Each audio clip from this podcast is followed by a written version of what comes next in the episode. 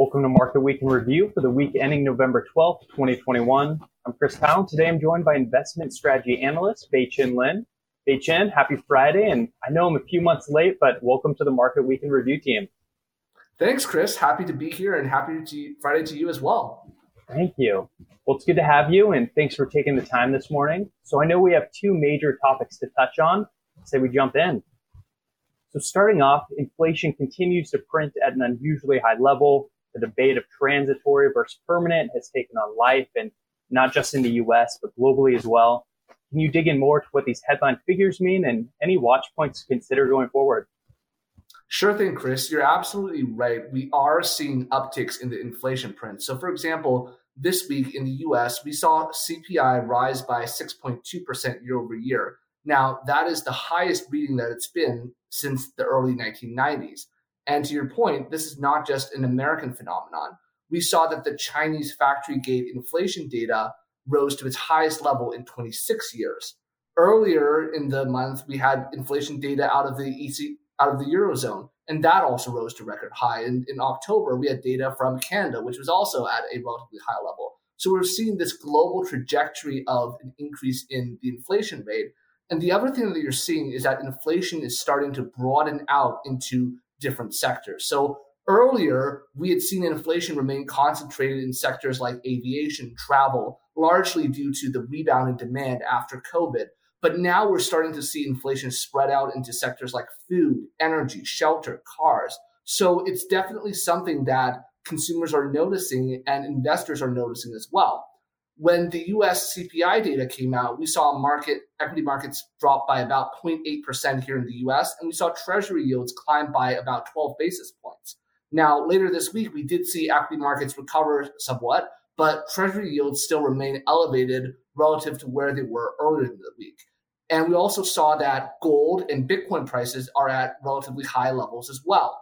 What this is telling us is that the economic fundamentals are still strong. The US is still expecting above trend GDP growth for this year, but investors are becoming increasingly more worried about inflation. And as a result, they're adapting their investment positions to try to capture some excess return by investing in those sectors that might benefit if inflation were to continue to remain elevated. Now, our view is that the inflation is still largely caused by temporary bottlenecks some supply chain issues, as well as some labor force participation issues that should alleviate as we continue into 2022.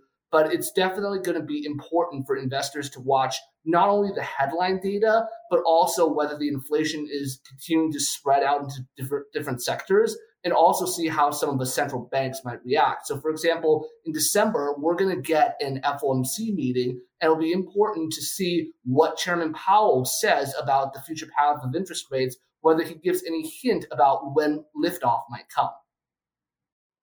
So, sticking with the macro theme and really what's happening in Washington, let's talk about the U.S. fiscal policy.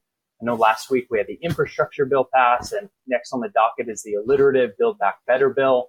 We're approaching mid-November, and the due date on our debt ceiling punch is only a few weeks away. What's your take on the impact and chances of bipartisanism amidst the holidays? Sure, Chris. Great question. So, starting off with the bipartisan infrastructure bill, as you mentioned, that was passed last week. Now, we did see six Democratic representatives vote against that bill, but that was offset by 13 Republicans who decided to join the Democrats in supporting that piece of legislation. And hopefully, because of the $1.2 trillion in infrastructure funding, we're going to see some alleviation in those supply chain bottlenecks, which should hopefully help to bring down some of those inflationary pressures.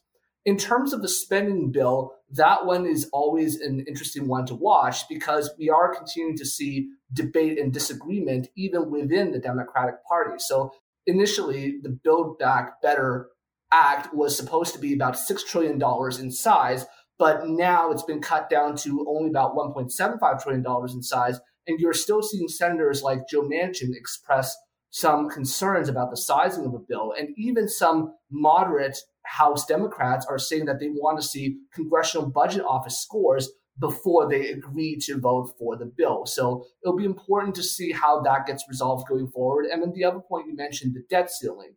What happened earlier in the year was that the Republicans and the Democrats compromised and agreed to extend funding for the federal government and raise the debt ceiling through December 3rd.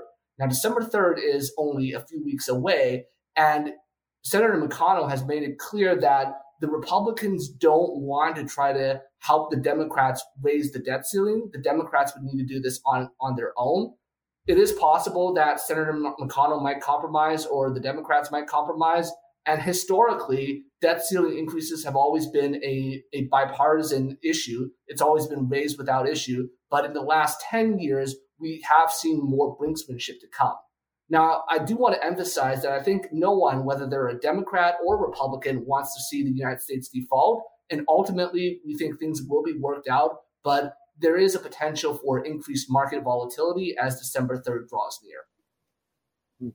Well, it sounds like it'll be quite an eventful end of the year for all of us. So I know we'll, where we'll be paying attention. I think that covers everything for our time today. Thank you for your insights, BeiChen.